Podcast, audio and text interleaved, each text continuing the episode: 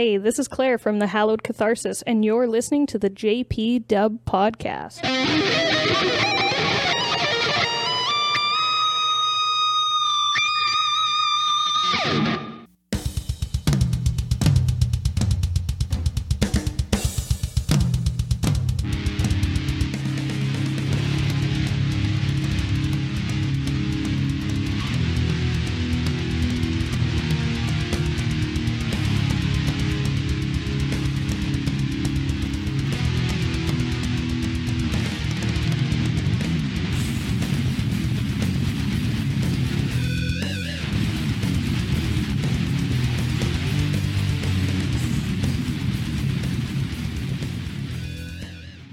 Welcome everybody to the JP Dub Podcast, episode seven, Force Mutation. Force Mutation.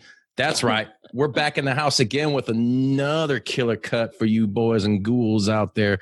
And with us on this episode is a killer guitarist from Vancouver from the band The Hallowed Catharsis. Everybody, please give a huge fucking round of applause for Claire Lamb. Claire Lamb.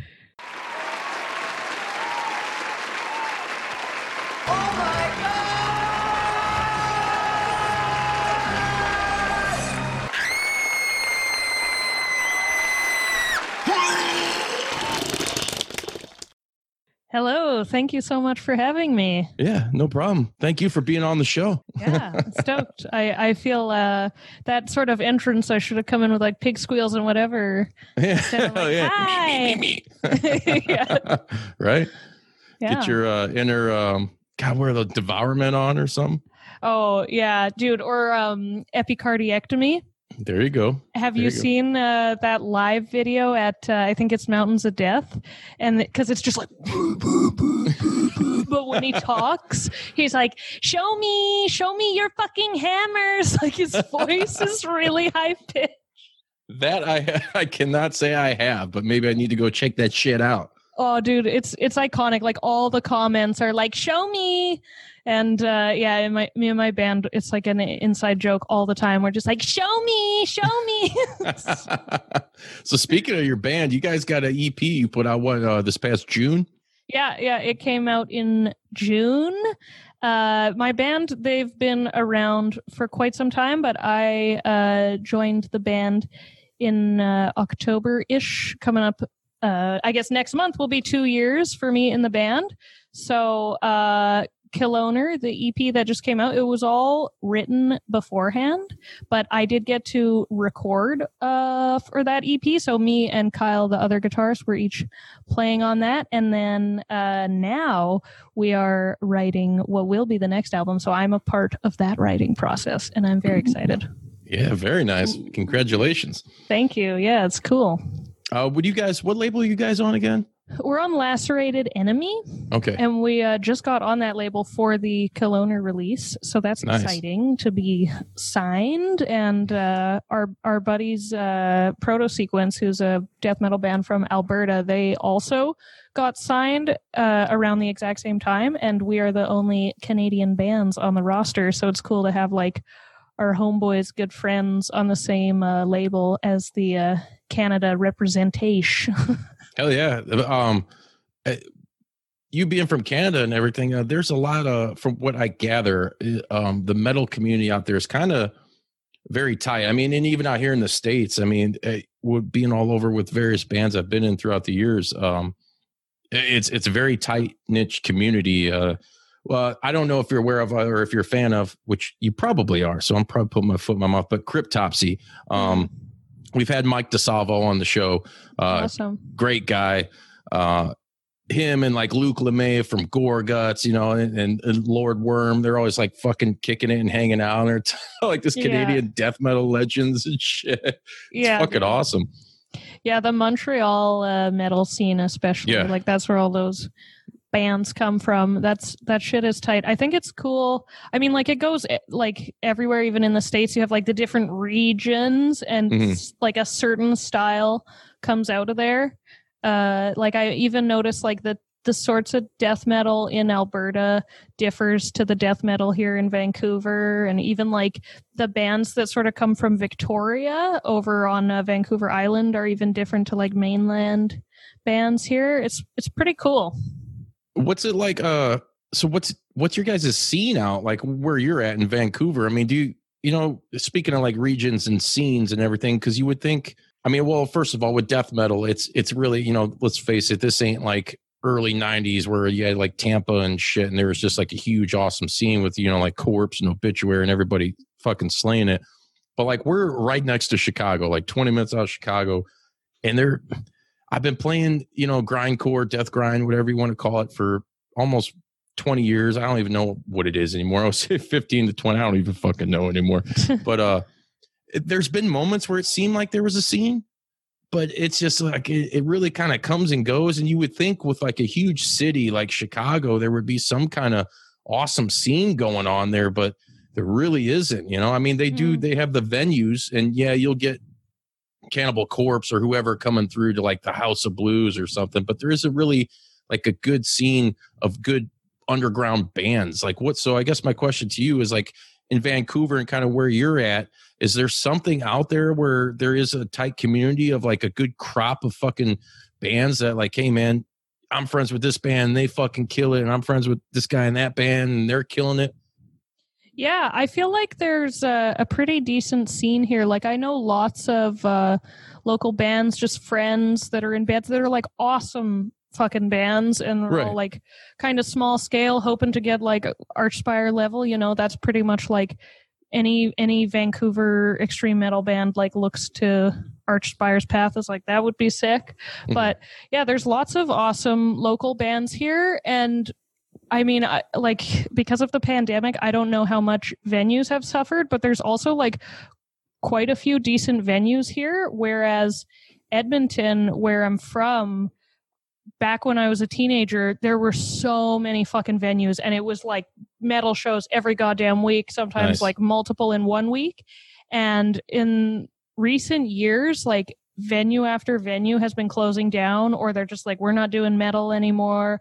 And uh, I don't know, that's sad to see. Like, there's not too many places for metal shows in Edmonton anymore. I guess there there aren't like too many places in Vancouver either, but there's like the standard venues like the Rickshaw or the Astoria. mm-hmm. But uh I guess like well bigger shows there'd be at like the Commodore and shit. But as far as like a community, I think I think there's lots of uh really awesome bands here and everybody's pretty tight. When I first moved here and was going to metal shows, uh, I thought everybody was was way more stuck up because like Alberta throws down pretty hard in the mosh pit, right? Alberta. yeah, like I don't know if it's just like the the like eight or nine month winter, everybody's so fucking pissed and depressed at how cold it is that you just like everybody goes wild. putting people in sharpshooters and shit Yeah. So so when I first moved here and I was going to lots of metal shows, there would just be no mosh pits and people were just like kind of like watching and I'd try to start mosh pits and it just w- wasn't the same kind of Mhm. vibe and I was like what the fuck metal scene here sucks and yeah I don't know I I don't know it it doesn't seem that way I don't know if my perception changed or if the scene itself actually changed because yeah when I've gone to shows more recently, especially at the rickshaw, there's usually like a massive fucking pit going on as long as uh, bands are thrown down. So I don't know if that was just like, yeah, some weird perception I had, or if that was actually happening when I first moved here. I don't know. I don't know. It's great when people can actually throw down. A, a lot of the problem, unless we played with like, oh no, we've played from some pretty good sized crowds too, where maybe it's just us or the people don't know how to react to us or what. But it's like people, some people will start a pit and then they're just a lot of. It's like you said, a lot of people are just kind of standing there like. And I get it if you're fucking old, dude. You know, I'm. I mean, getting up there, so my my body's hurt from all the dumb shit I did on stage. Uh, so I try to avoid the pit sometimes, but uh, I just never really got like a lot of people just didn't know what to do, you know. And it's like you don't have to really go out and beat someone up or whatever, but just go out, move around, do do something. But I always hated the fucking uh, what what is that like the is that the death core or the supposed what people consider hardcore dancing where they're just helicopter spinning Oh, their dude. arms they look like such fucking turds Yeah, I hate that. god I hate that. I actually I have a pretty good uh, story about that.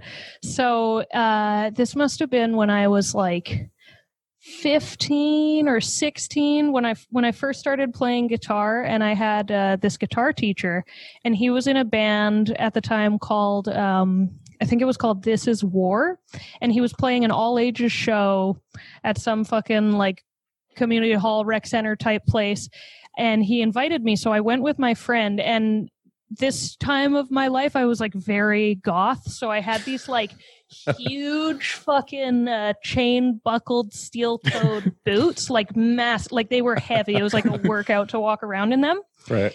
And we go to this show, and it, it, was a metal band, but I guess it was like it had attracted more of the like core type, and I had never been to a core show.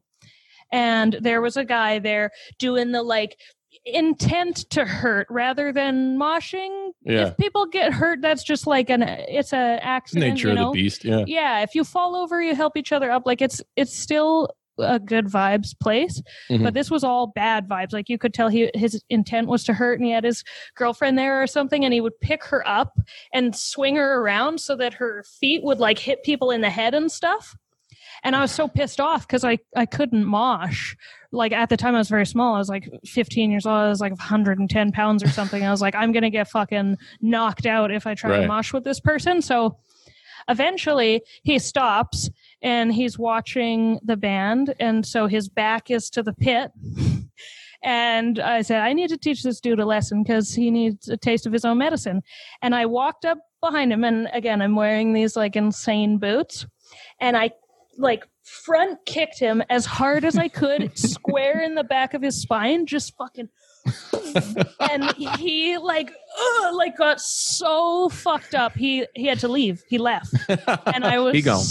I was so excited because I was like, yeah, fuck you, buddy. Like if you don't do that. So he left and then everyone was moshing and having a good time, just light shoves, just, you know, way better vibes after he left. So See, that's what I'm talking about. That's the way to handle it when when you see people like that. You're just, the best thing you can do is just walk up and fucking jack them and get them the hell out of here. You know, yeah, yeah. most of like- those guys are, uh at least in my experience, going across country um, with the fucking underground metal is uh, a lot of those dudes are what do you call it? The straight edge guys. Mhm. You know, and it's like all these straight edge dudes have a fucking holier than thou or like at least most of them that I've come across, you know, I don't I don't want to get canceled. God forbid it's 2020. Everybody shits on me because I have Yeah. a fucking opinion.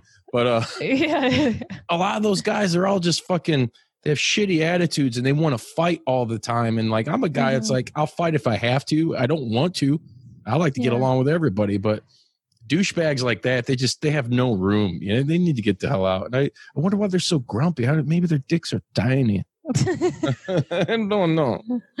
yeah, I Too don't much of that vegan pasta. Not enough uh iron in their blood from the meat or something and they're just or in their metal, you know. Oh, yeah. Those fucking oh. guys. Yeah. Yeah, I totally get that though. That that sort of like holier than thou vibe. Yeah. Or like, I don't know, they feel better than everyone else or whatever that is. And most I of the time, their their music is fucking god awful. It's like, who, who are you better than? Yeah. Linkin Park? All right, maybe I'll give you that. No, I can't even give you that. And I fucking hate Linkin Park. yeah. I don't you know. say you started playing it like what, 15? Well, yeah. I don't I don't like to count the early years because uh when I was a teenager I was like hard into uh, substance abuse. Yeah. yeah. so so when I first started playing guitar, I like did not play guitar. I picked it up like once every couple months and was like, I'm gonna try to play this Slayer song or like this Pantera thing, and that was like it. Uh, but I I started playing piano when I was eight, and I did like full classical piano, Nice. and then again like a teenager totally dropped away from that stuff. So I think that helped me a lot. And then, I think piano is a great transition instrument into guitar. They're very similar. Yeah, and you're a musician, you get it. You know that makes sense. Everybody else that doesn't get that, yeah it's totally foundational and then uh when i was i guess 19 is when i uh decided I guess I wanted to go to music school. So I got a teacher to help me with the audition. And so then I, that's why I moved here was to do a classical guitar program. So, and that was uh, only like three years or two and a half years that I did that for. But uh, when you do classical, if uh, if piano isn't your major, it has to be your minor. That's how important piano is. So I right. I got to major in guitar, minor in piano, and do the whole classical thing. And I think those years, like, if my if my growth in guitar was like this, then going to music school was like that. You know, it was it was really uh, helpful for me to sort of like catch up because when I was in high school. I had friends that I like really looked up to because they were in bands and they were playing shows and they were fucking killer musicians. And I wanted to do that so badly, but I was so fucking shy. I was like way too scared to play in front of anybody. So I just like dreamed of it. And actually, um, the guitarist of Protosequence, who's our uh, label mates over in Alberta. His name's Parker. He's like one of my oldest friends, and he's one of the people that, like, when I was in high school, I looked up to him because he was playing in bands. We were going to his shows all the time, and he's really good guitarist. And I was like, I just, I wish I had the courage and also the discipline. I right. lacked both at the time. but you built it up, and I mean, that's awesome to be able to go to school for. You know, a guy like me, I was like, I was so. My story with like because I I'm a vocalist, but I do uh, guitar was like my first passion. You know, I'm nowhere near being like up to the skill level of you. And I used to in high school, I used to be pretty damn good. I used to be able to read sheet music because I did jazz guitar and stuff. And then right. that's that's like something if you don't keep up with it, it's you know practice makes perfect, boys and girls. Yeah, one hundred percent.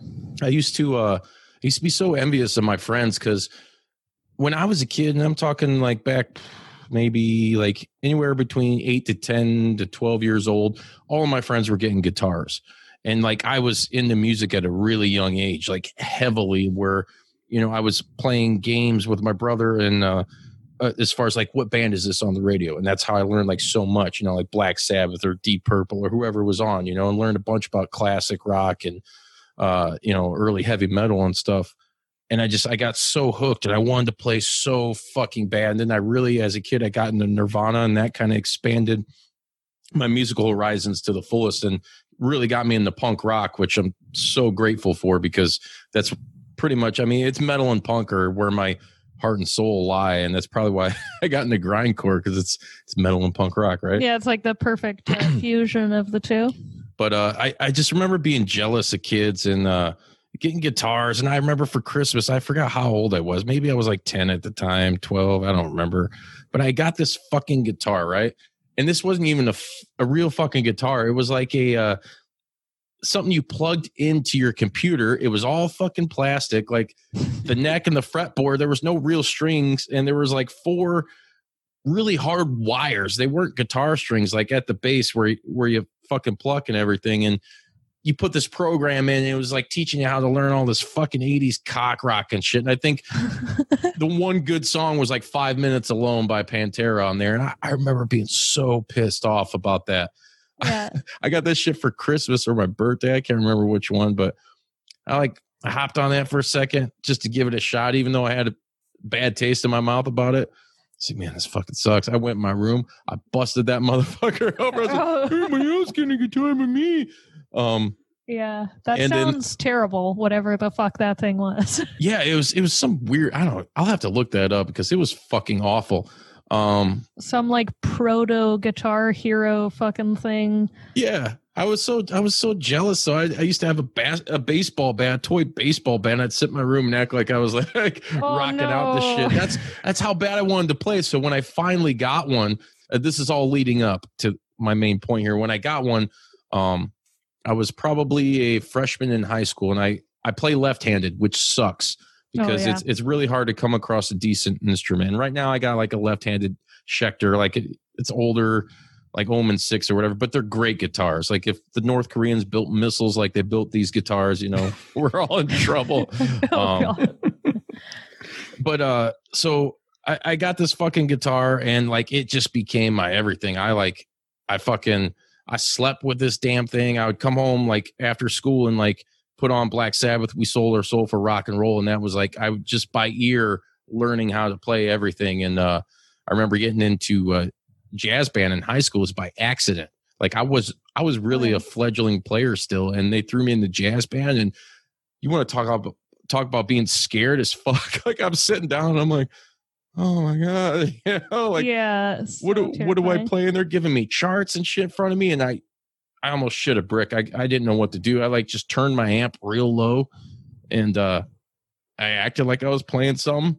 But oh, I ended up doing it yeah. for three years, and I did learn to read and play, and it was probably some of the most fun times I've had in music with like That's a big awesome. band like that. Because I, I, you know, I became a huge fan of like Frank Zappa and all that, like experimenting and with different instruments, like you're saying, with playing the piano and being versatile. And I have a really good friend of mine, shout out to my buddy Chris Davis, who uh, just got his master's degree from Vandercook in uh, Illinois, and awesome. that guy he's a beast. I remember like when we were kids and he's ripping up, he's like 13, 14, he's ripping up Stevie Ray Vaughan shit, just like rude oh. mood, you know, like just like ripping it up. And I'm like, motherfucker. Damn, dude. yeah. And that, and he's played for, he played for Obama when he was a president and shit. Um, Holy fuck. Yeah. That's and he's crazy, just, man. And he's a music teacher. So it's, I have total respect for you and being able to go anybody that's going to school um for music you know and that's just that's so awesome. It is it is a tough tough medium to really master unless you're passionate about it. Then it's just it's second nature. Because once like i said when i was sleeping with my guitar I'd, I'd lay down and have it right next to my bed because i would wake up and it was the first thing i would grab. When i came home from school it's the first thing i went to. I'd lock myself in my room. Like i was so passionate about it and i still am even though just with kids and stuff you don't get much time yeah. to do uh you know guitar. I mean, stuff. it's a lot easier for me to make gurgling noises and scream and shit. Yeah. So that's why I just do that right now. But uh, yeah, shout out to you. Kudos to you for that. Thanks, man. Yeah, that's that's awesome. You sound very uh, passionate about it, indeed. Yeah, it's it's guitar. Yeah. You know, I mean, was uh, was guitar like your first instrument that you really wanted to get down with, or was it piano, or? Piano i was i was fully obsessed with like way before i ever discovered metal or anything uh mm-hmm. like classical music is my first love for Great. sure and uh when i was a kid I really loved Mozart, especially. And then I found out he was like this child prodigy and shit. And I was very nerdy. So I was like, oh my God, maybe like I could be like him and I could be crazy good at piano as a kid. So I asked uh, my parents for piano lessons and then started doing like classical stuff. And I would like blindfold myself and try to play, because Mozart did that. I would try to play like backwards. I learned uh, the fucking Star Wars theme with my toes. Like I could play it with my fucking fucking toes.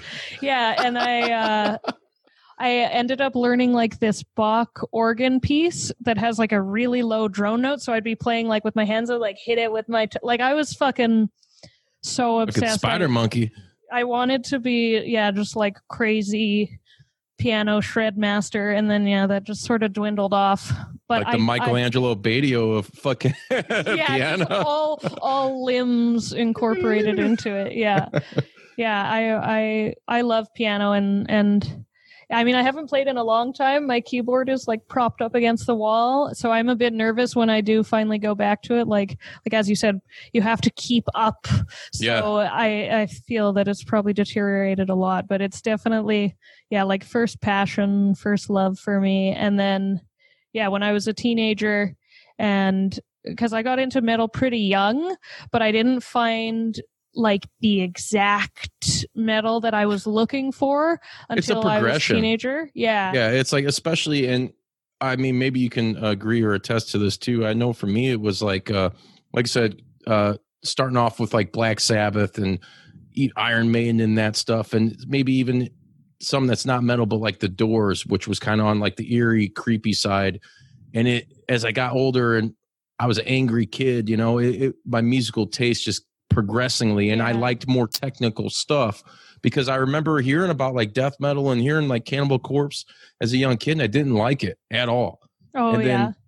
as I grew older, it's just like I said, my taste and you're and you change uh, either as a musician or just a, a fan of music. Like it's a it's a progression. And I, I always preach that because like people that are really in the music know what I'm talking about. Like you're saying where you found your place in metal. I'm sure like you started at point A and then worked yourself to where you are now. So what was what was your story on that?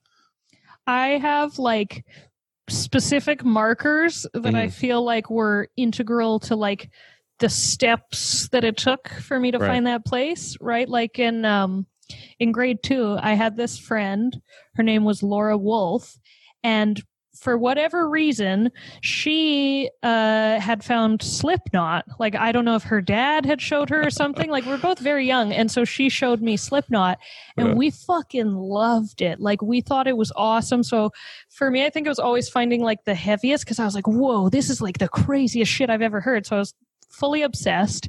And uh, I have a sister who's two and a half years older than me, and she also got into more alternative stuff. So when I was in grade four, she started listening to Avenged Sevenfold. And then I heard that and I was like, oh shit, like this is what's up. This is what's fucking crazy. And I was so obsessed with them. I made uh, a Piczo website. If you've ever heard of that fucking, it was like some like create your own blog fucking shit in the like early mid 2000s. So I made this like intense fucking informative website like everything i could possibly find out about avenged sevenfold. I was like compiling all this information. I was so so obsessed. And then uh in grade six my sister and her friend i think to try to to scare me they thought it would scare me they showed me uh born in a casket by cannibal corpse Yes. and I was like, "Whoa! Now, now this is like every time I was Richard like, this is the craziest shit I've ever heard." And I think it's so funny because, like, I think the uh, the name they were like thinking it was going to scare me. They're like, "Born in a casket, Claire," and I think I was so like I was so young I didn't know what a casket was, so I was like, "Yeah, cool, man!" Like just like, "Oh, sick." Yeah. Yeah, and then grade seven, I found Cradle of Filth. Grade eight, I found Dimmu Borgir. Grade nine was Behemoth, and then at the end of grade nine is when I found uh, Decapitated and Necrophagist, and that was like that's the top tier. And then like since then, my life dream is to be like Vogg and to be like Muhammad. Like one day hopefully i i hope i can like commit time to practicing vocals and then just be like and like shred guitar and do intense gutturals that would just be like and play drums or keyboard with your toes. You know, get those Yeah, grim just- synths going. just, yeah get some atmospheric shit in there right. some some toe synth yeah Did you watch the uh what was it? The Mayhem movie that came out like a year ago? oh uh is that the uh into no uh behold the no It had Macaulay Culkin's brother in it. Oh, I don't I don't think I've seen that. I've seen like a bunch of those black metal documentaries on YouTube, Mhm. but uh yeah, I don't think I've seen uh I don't think I've seen that one. Can't even, I can't remember what the fuck it was called. Uh, Botchamania moment. Yeah. Um, what would you uh what would you say you're more prone to now? I mean, are are you really more? I know you're doing. You guys are like death metal, but uh, you guys got some different shit going on with your band. Um, are you more? Would you say more death metal than black metal, or is which way do you kind of lean in that spectrum? Uh, I I love black metal, but death metal is like number one place in my heart. Uh, yeah, my band they consider themselves more like progressive metal, Mhm. and uh, I'm hoping that with my influence, we will be more just like heavy as fuck death metal because that's Fuck what yeah. I that's what I really like. I want to just be uh, slamming all the time. Uh, yeah, I like uh, yeah like old decapitated and necrophagist is still like top tier favorite for me. I also fucking love Soreption, Spawn of Possession. I really like Pathology. Hmm. Uh, they're pretty sick. I like lots of slam, honestly. Lots of yeah. good slam out there, man. well, you gotta be a big uh dying fetus fan. You're looking for that Oh. slam and that groove. You know? Yeah, fucking love Dying Fetus. Oh, also, yeah, I, I have to shout out Deicide. My whole band makes fun of me so hard What? because I fucking well, like my Deicide worship is like over the top. So they make fun of me and and of course like we ride into the jokes, you know. But yeah, I fucking I fucking love Deicide so much. Like even my YouTube channel. I think I was just watching you. What was it? Uh, a few days ago or last week when you were ripping up some Deicide uh, Servants Yeah. of the Light and shit, and I was like, this fucking girl. yeah, yeah, I have like multiple Deicide covers. The only other band that I've done multiple songs so far is Dimmu Borgir. But and yeah, like on my Twitch, I have uh, I have this app called GoPlayAlong where you can sync up a tab to MP3 audio, so you can play you can look at a tab and listen to the actual music. And I have like 25 Deicide songs on there or something. Like I just, yeah, I go hard on the Deicide. They're like, they're my party music. Like if I'm getting drunk, I always want to throw on Deicide. Fuck yeah. But at the same time, if I'm like bummed out and I want to cheer up, I throw on Deicide. Like they're just like my everything mood. And there's uh there's this like metal bar restaurant here in Vancouver called Jackalopes, and uh, I went there recently with Dean and I think also my my sister. She was visiting, and I think maybe like five Deicide songs came on in the the span of time while we were there. And every time I was like, "This is Deicide, blame it on God," and I'd like say the song, "Blame it on God." yeah, and like we have like the food, and I like windmilling, getting all my hair in the fucking food. Like, yeah, Deicide just just cheers me up, man. I fucking That's good. Good on you for that. I I love Deicide. I mean, that's my heart and soul belongs a lot in, on the death metal side to just like that classic, just American brutal death metal. You know, obituary, Deicide, corpse, uh, suffocation. I mean, it, the Yeah. list goes on and on. And I actually had the privilege to play with Deicide. Uh, Oh, that's fucking awesome. three years ago now, and uh, it was when Jack Owen was still with him, so that was a plus too to Yeah. get to talk to Jack Owen. Now he's making shit stink in that garbage six feet under. And I'm like, so yeah, that's right. I said it. It's Barnes. Just give it up, bro. You're Yeah, done. It's man. over. Yeah, Um, man. But yeah, it was so cool. And to talk, meet Glenn and uh, talk to him, it was fucking surreal. Like I said, hey man, let's take a picture. Like, All right, what do you want to do? I'm just like, I don't know, something cool, like, like you know, the typical yeah, metal dude, shit. I have a picture with him too, and he's doing the same thing. Like, I, yeah, I was totally awestruck in front of Glenn Benton, but I did have like a much more uh colloquial chat session with uh, Steve Asheim which was super cool. I think he he had been drinking quite a bit Oh, I'm So- sure. the guard was down and it felt more like broy, but I was like very nervous in front of Glenn and he was driving that night. So he was definitely totally sober. But yeah, I drove down to Seattle because Deicide was playing, I think this was two years ago now. And uh, it was around like May or something. And I, as much as I love Deicide and I've loved them since high school, I had actually never seen them before like Mhm. for whatever reason just unable to in the past whenever they had come through or was out of town or something so it's like okay they're fucking playing seattle i'm driving down 100% and i went down with a friend and the night before i decided that i was going to check out the set list because i usually don't check out the set list i just go and experience it right. but I was like, I just need to know it. I was driving me crazy because I have so many like all time favorites by Deicide. I was like, I need to know like oh yeah. if if they're playing any of my favorites just so I don't get let down. And when I read that list the night before, there were so many of my favorites that I legit cried. I was so happy. Tears of joy.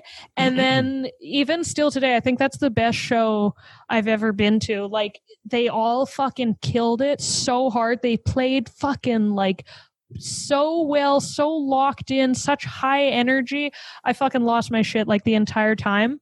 I didn't mosh though because I had front like right at the front of the stage. oh And I was like, I'm not losing this spot. And I was Right, very right. close to Glenn. So I was just like bouncing on the spot and headbanging the whole time and like singing along all the words. And I got uh, a Glenn Benton pick actually. And I also got a pick from uh, their new guitarist at the time, Chris Cannella. So I had Yeah. two picks.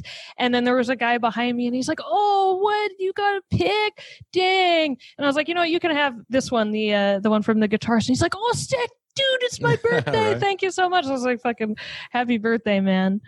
yeah, I got Glenn's pick, motherfucker. Yeah, exactly. It's like, I'm not going to give up that one, though. yeah. That's awesome. Deicide, they rip so hard. It's like you said, I, Yeah. they're they're a band I could put on at any time. And I, I do occasionally in the morning on the way to work, you know, to get to wake me up. That's my cup of coffee with my cup of coffee. Yeah, totally. They they know how to amp you up. What's some of your other favorite bands that you're into? Uh, Soreption for sure. As far as like a newer band, even though they're not they're not that new. Necrophagist is old standard. Yeah, we and- play with Necrophagist too on Chicago at Oh uh fuck. and this is back in when I was in Decrypt uh pff, I don't even know, like 12, 13 years ago, Logan Square, Sretton in uh Chicago. That's awesome. As Glenn Benton would say, Chicago. Yeah. Remember that live? That's a running joke with me and my buddy, my drummer Brad. Um, whenever we go anywhere and it's like we're playing in the city, it's whatever, it's like Chicago. yeah, that's fucking awesome. Yeah, uh old decapitated I still love. Spawn of Possession, I really like Did, uh, do you think they really did what they supposedly did? Oh you don't have to answer that. I'm just yeah. I'm, being, I'm being weird. I'm being weird. yeah, let's let's not even go there. Let's not. it's yeah, I I don't want to Yeah, I Speculate. I I'm not one to say like to disbelieve a victim, you know? Like right. if No, I got you. if someone says something like that happened, it's like I can't, I can't really imagine the reason to lie, you know, Yeah. like so I don't know. But I I have this like I guess pretty fucked up mental workaround because I only listened to Decapitated that still had Vitek on it. Right. So I feel like after Vitek died, they just became a different band, really. So it's like Agreed. whatever happened there happened. Sorry, I threw that one at you. As, No, that's all I hate to say a joke, but yeah. yeah. next. yeah. Moving along. So who else you got? I mean, there's got to be. What about grindcore? You listen to grindcore at all, or no? Not so much. I mean, Really? uh, What's keeping you, girl? Come on. when I first uh, when I first moved here, I guess not first moved here. After I'd been here a couple years, I started playing in this band, uh, Acidic Death, and we were like more grindcore death Mhm. metal, and it's super fun. Um, there's nothing like holding me against it. I just like more uh, pristine production. I guess I don't even Right. think I can say that though because I Well, like so much Deicide. well, that's why I'm telling you. You got to check. You got to check us out, uh, handsome prick. I mean, if you like, we're, the best of everything. As Sammy Hagar would say, best of both worlds. yeah totally yeah i mean send me uh send me some of your grind standards i'm always looking for new music because i feel like i just listen to the same stuff got a lot. got a lot. I mean, and, and I'll tell you what, uh, not a bad place to start would be probably one of my favorite grind bands of all time, uh, Nasum. oh Um, yeah That's yeah that's I was so fucking so fucking sad when Mieszko got swept up in that damn hurricane. Um, oh my god I, I was fortunate enough to see them on their farewell tour when they brought in uh, what's his nuts from uh, God, who did vocals for him? I, I'm having a, a beer moment. I can't remember too much partying, but anyways, um, they they went on tour to kind of like, hey, this is our final thing, you know, and we're never gonna play again, which is cool because a lot of bands, especially I should say like mainstream bands or some shit, you know, like look at your Alice in Chains. It's like, all right, dude, you're Jerry Cantrell was a huge part of that band, but come on, Layne Staley is like a voice you cannot fucking replace. But they Mhm. did it, you know. So I mean, money talks. yeah Uh, so they they did this last little tour. They played Maryland Death Fest and shit, and I I caught them in Chicago, luckily at Reggie's, and it was fucking awesome. I got to talk to Anders, the drummer, and uh, yeah, I have mad respect for that band. They were to me, it was like the second coming of of grind, like the early 2000s. Relapse was putting out all this good shit like Pig Destroyer and Nasum and so on and so forth. Uh, and they they kind of picked up where Napalm left off, you know. hmm yeah So- that's awesome So if you're gonna get into some grind, check them out. Check, out them some Birdflesh too. oh sure yeah i'll check it out So yeah. I have uh, I have a question for both of you. So oh okay since you're the guest, you know, however you guys want to answer. Uh, I'm bad at at setting up these questions. It's very simple. But since you stinky.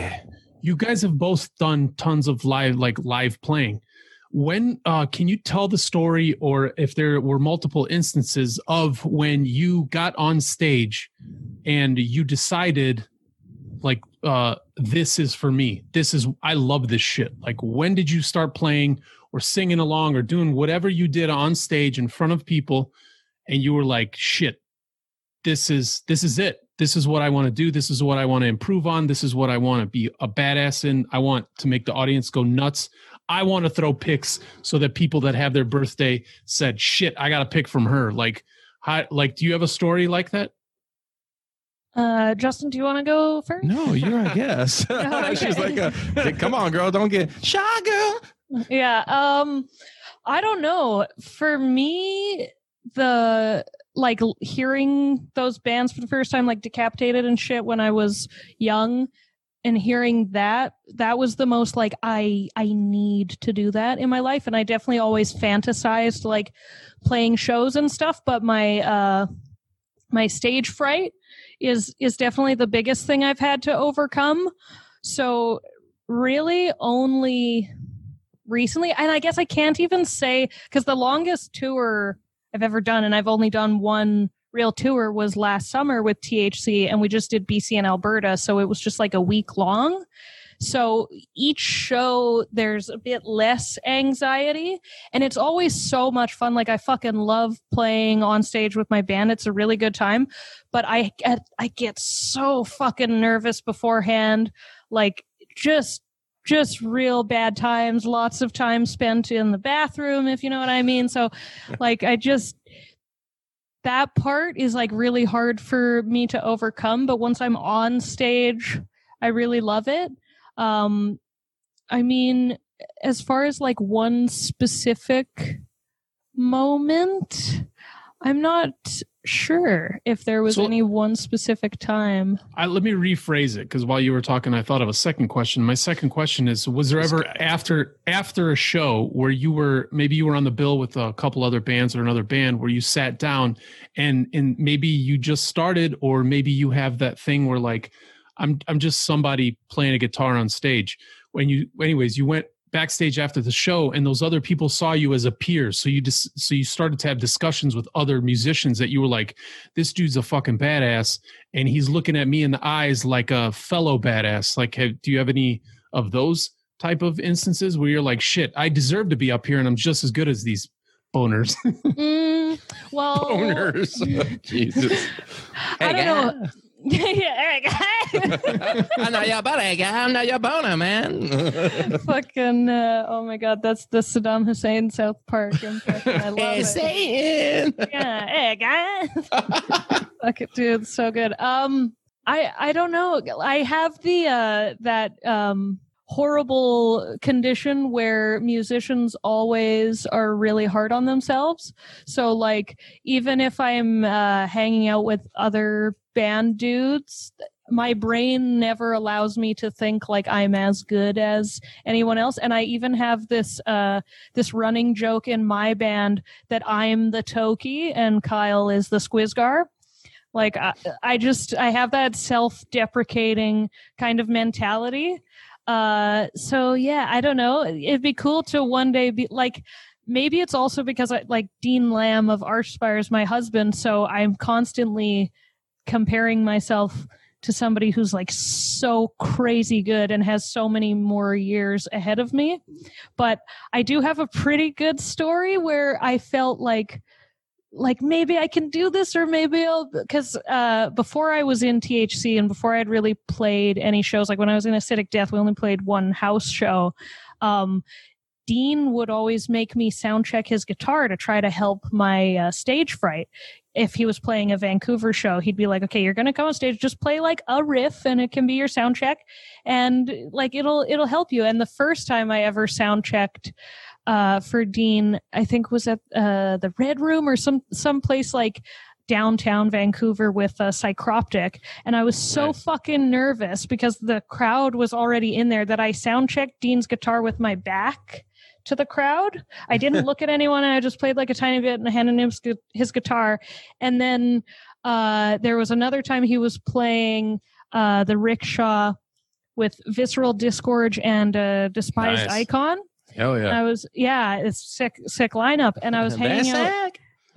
Sick. And I was hanging out in the green room with uh, Visceral Disgorge, and I was so fucking nervous just to play a riff that I was back there like practicing on his guitar for hours, and the dudes in uh, Visceral Disgorge were back there, and they're like, "Man, you need to chill. Like you're practicing more than anybody that's fucking actually playing tonight just to play some riff." And I was telling them how nervous I I am, and so when I go up to play the riff, the for the fucking sound check, the dudes in Visceral Disgorge came into the crowd, and as I'm playing the riff, they all started going, Claire, Claire, Claire, Claire. and so then the rest of the crowd that's waiting for Archspire to play all started chanting my name as well.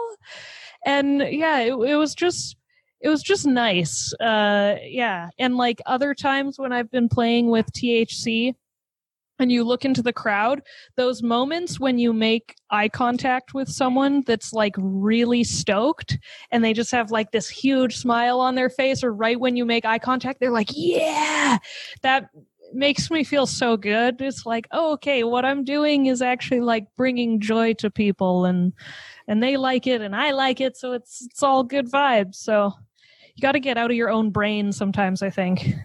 Oh yeah, definitely. I, uh, I mean, I've played hundreds. I don't even know how many shows now, and I, I still I get nervous. You know, even if it's we played shows in front of one person, and we played shows in front of hundreds of people, and it's it's still the same. I always try to bring it no matter what. Um, but it's always those butterflies because you want to do good.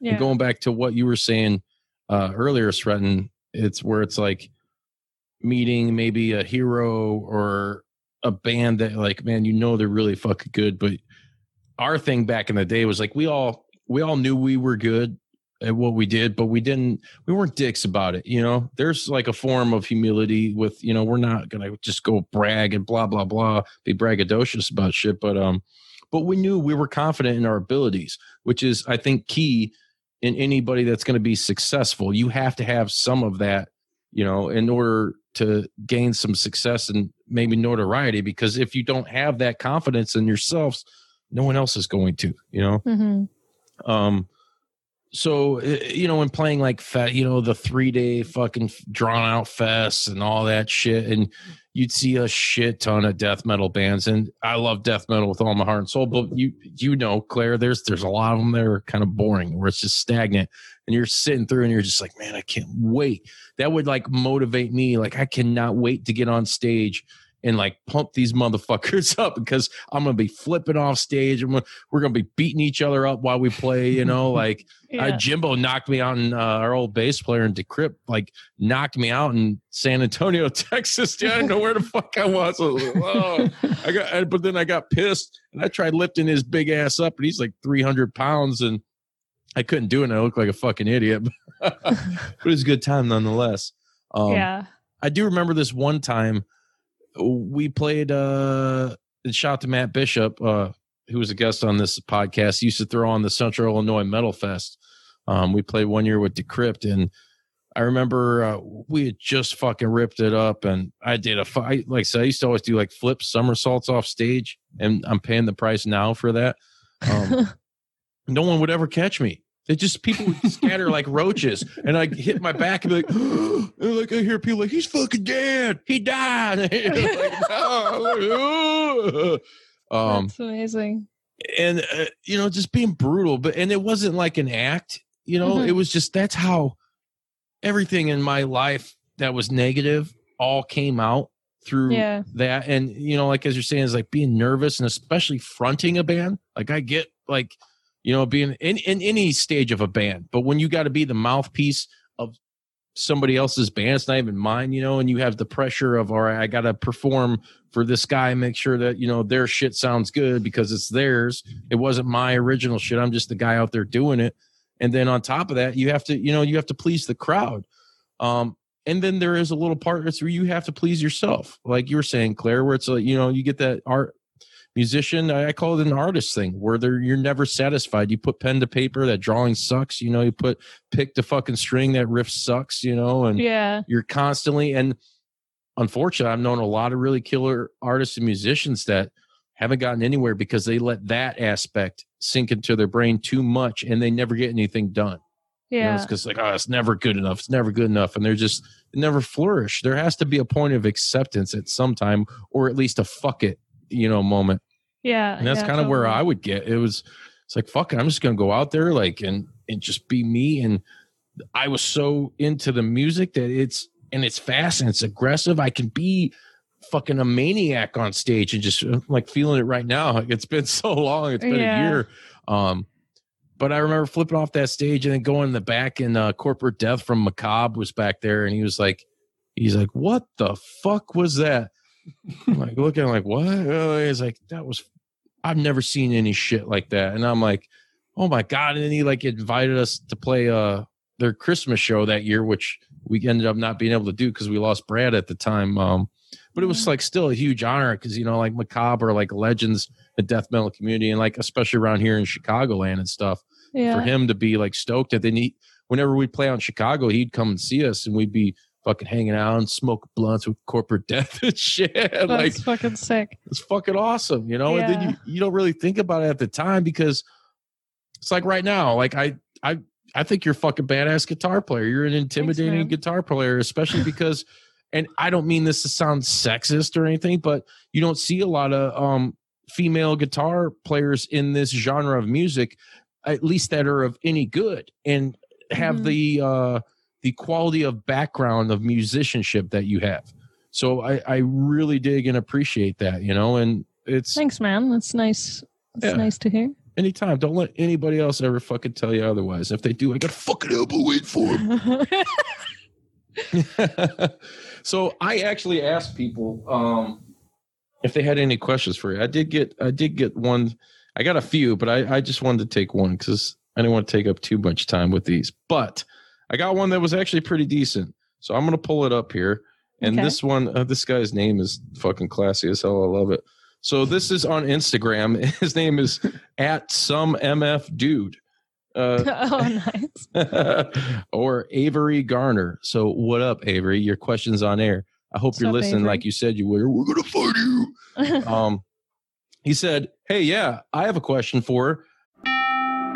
What can give you a competitive edge in today's red hot housing market? Rocket can. That's because Rocket Mortgage can give you a verified approval. It could help your offer stand out. Rocket Technology provides a rock solid verification of your income, assets, and credit, giving sellers greater confidence in you. Go to rocketmortgage.com or call us today at 8338 Rocket. A verified approval is based on an underwriter's analysis of your individual financial information, appraisal, and title report. Call for cost information and conditions. Equal housing lender license in all 50 states and MLSConsumerAccess.org number 3030. How is THC doing? I, I, by the way, I love the abbreviation is THC. That's fucking yeah, killer. it's pretty great. Um, how is THC doing during the pandemic? Tips for small bands trying to get by during these difficult times. Thank you. nice. Thank you for the question, Avery, or uh, some motherfucking dude. Yeah, Savory Avery. Oh, or perhaps unsavory with his uh, Ooh. He's a- implication of his name. Yeah, he's a stinky.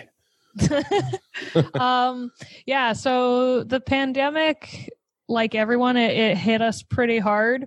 We had uh like the saddest april fool's joke ever because uh my band we had our our first ever full canadian tour booked uh, for all of April, and we were going to go with our label mates Protosequence, and yeah, this was the first time any of us were going to go all the way across Canada and back touring and it was supposed to start April 1st and we had to cancel it because of the pandemic.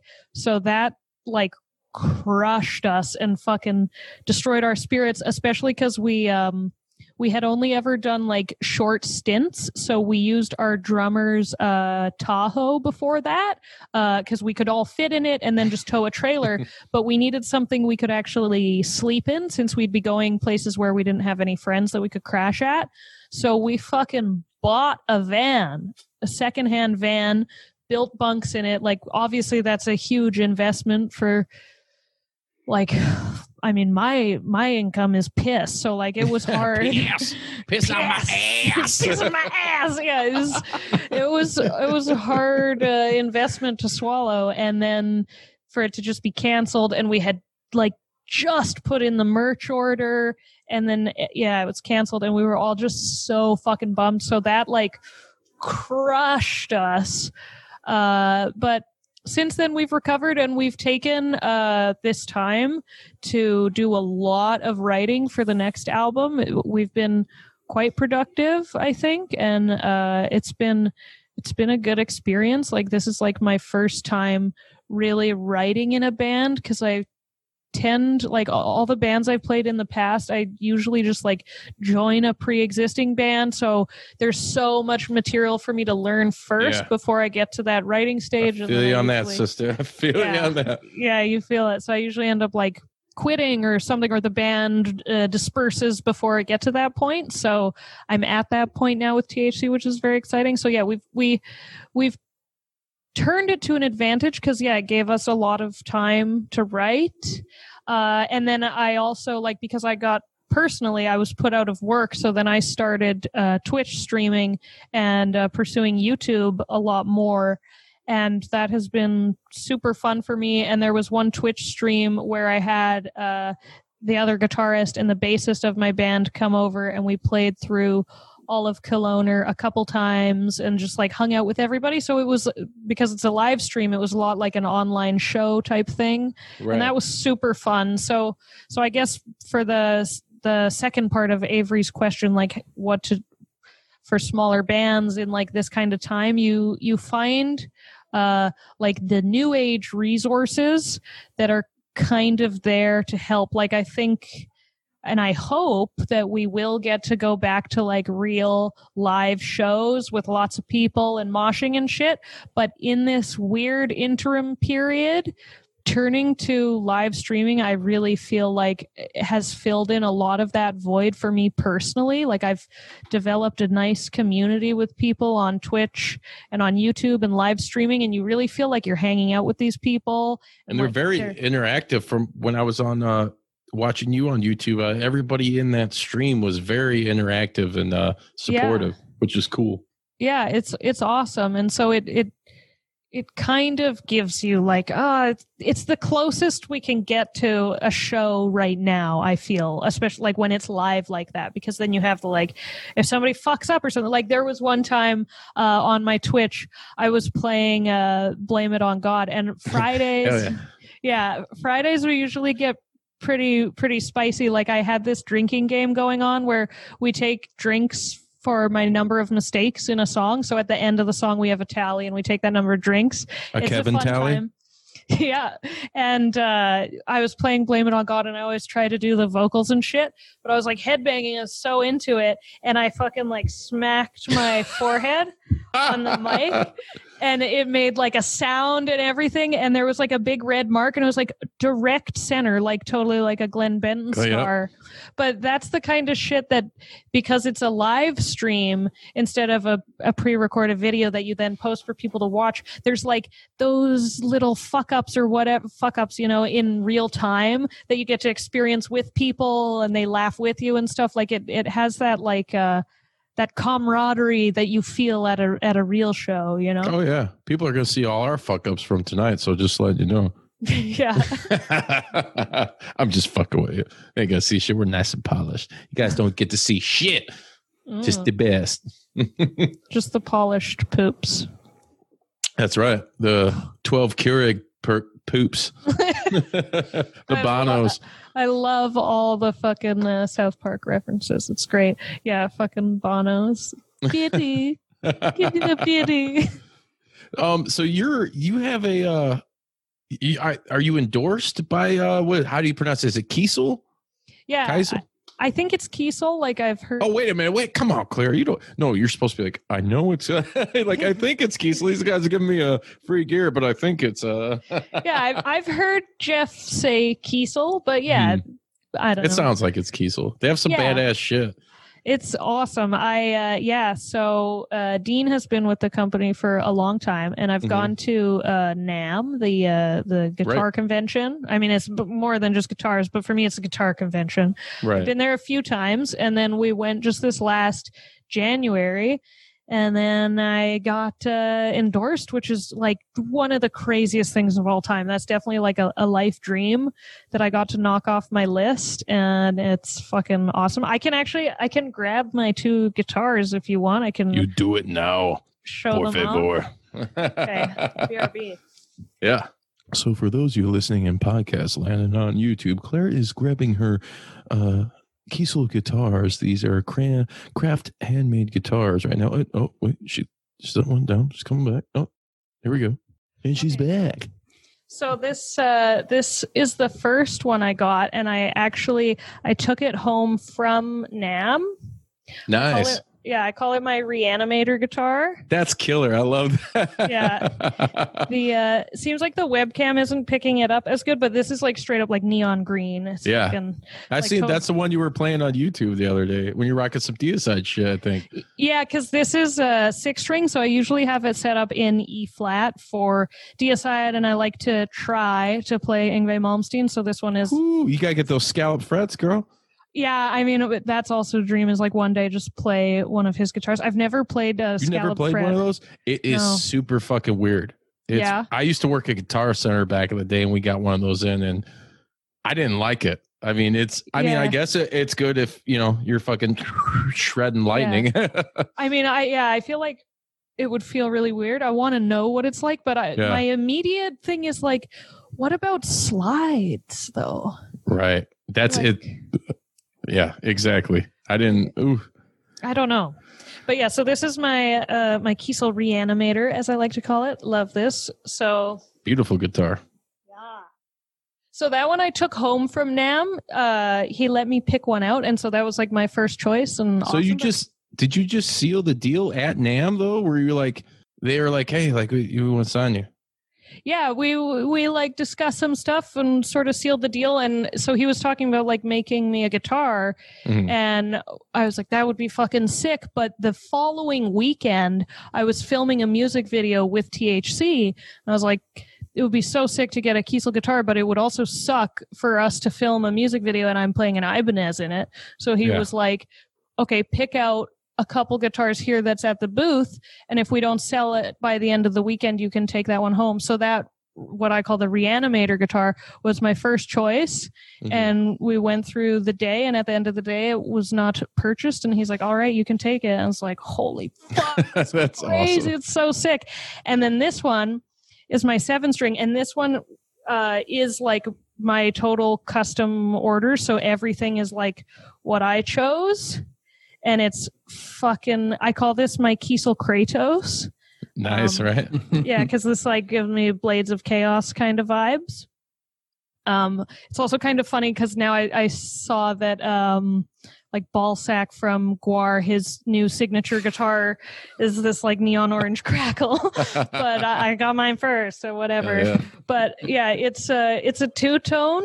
So there's like the bright ass neon orange, and then there's red there actually, and then my fret dots are red, and it's a reverse headstock Yeah. seven string. And it's actually the uh, like the Marca Kubo signature headstock. So I I don't think this is even like something you can order unless you get like the Marca Kubo guitar. So this is my fucking uh, pride. But I Right. love I love the Reanimator guitar as well. Like I love Oh, both yeah. of these guitars, and I got like um everything as light as possible. Like I talked to them about what It looks light. It looks like it looks like it's got some beef to it, but it looks light for some yeah, reason. Yeah, it's so fucking light. Like it's lighter than the uh, the six string, Mhm. and that's awesome. Like especially now that I do the Twitch streams and stuff, I have a standing desk over at my station, and I have done some Twitch streams for like five hours. So you're playing guitar standing for that long Yeah. with the strap on your shoulder is gnarly. So having like as light a guitar as possible is real handy. Hell yeah. That's some badass gear. Mm, mm, mm. Yeah, I fucking love those guitars and like I uh I have like all sorts of art and colorful lights and shit up there. So and I have the guitars hanging on the wall and I have in between the two guitars is the Yngwie Malmsteen uh, trilogy poster, Nice. which is like orange sunset kind of stuff with a fucking green dragon on it. So it's like both guitars come together in one piece of art and then I have like some of my paintings around there and shit. It's like, yeah, I just like look at that area of my wall all the time with so much love. right? Like, thank God for the pandemic. Then you get to spend time looking at that shit doing that. yeah, exactly. That's a killer spot you got going on.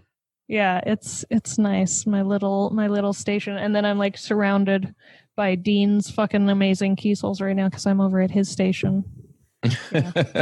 Station. I thought you were talking about some Bill and Ted shit for a minute. no, I'd always call like a, your work, like your desk. I always Yeah, call no, my yeah. station. Yeah, I just assume that everybody calls their desk their station. You know. We're gonna start now. right? So outside of music and everything, uh, what's some of the other stuff you like doing? I you mentioned some of your paintings. I mean, is this some stuff you've done yourself or Yeah, uh, painting is definitely like my my side hustle or like my back burner passion project type thing.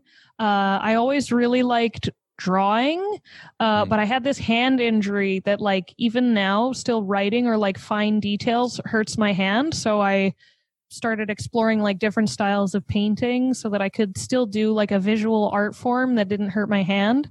Uh, so yeah, I have lots of um, paintings all over the fucking place, and then I like video games and uh, and movies and that and like some TV shows, and that's like pretty Oh, much yeah. it. Because yeah, when you're like a musician, it's pretty all all uh, consuming. Yeah. Oh, I feel you. That's pretty much the same same shit that I would say I'm into too.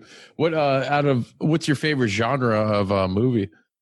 Well, and I saw on, uh, I was watching some of your episodes. You're a big horror movie buff, and I am also a big horror movie fan, but also like I really like uh, sci fi and like historical, like medieval movies. And The Lord of the Rings is like my favorite shit of all time. But yeah, Oh yeah. big time horror fan for sure. Yeah, we uh, and actually we have uh so we moved it this year from Juice Pro Wrestling to the JP Dub, the 31 Days of Fear. Um Oh, So- sweet. every day in October on Instagram and Facebook, we will be posting like little short clips, little videos of movies that horror recommendations that we want you to watch. And they're just little quirky, little goofy, however, you know, some Oh. sometimes they're thematic and you know it relates to the movie or we we last year was our first attempt at it but it, I was I was like at work and like my favorite like absolute favorite fucking horror movie I've said a million times Return of Living Dead. Um, I still love it because the whole punk rock vibe, the zombies. Um, it creeped me out as a little kid, even though it was kind of comedic. Um, I I was at work and I'm like fucking. Everybody left for a second. I was like, man, I had this idea. I was like, I'm gonna start doing this shit. We're gonna do it all month. I didn't even tell these guys yet. And I just like I ducked under my desk. I'm like, like I'm hiding from fucking zombies or some shit, and made this short little video. And it's like, hey, this is you know, day one, Return of the Living Dead came out in 1985, and you give like a brief 20 second explanation.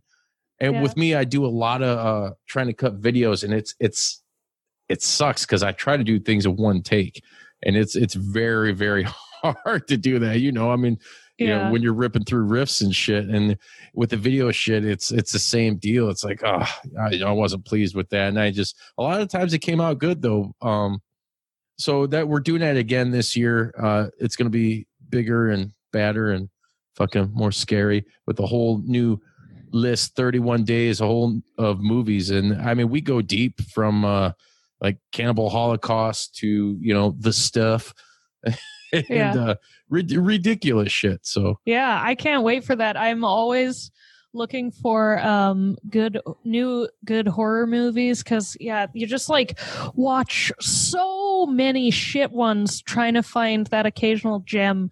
I actually um most times that I, if I find about uh find out about a new horror movie, I usually check this channel on YouTube, uh Horrible Reviews.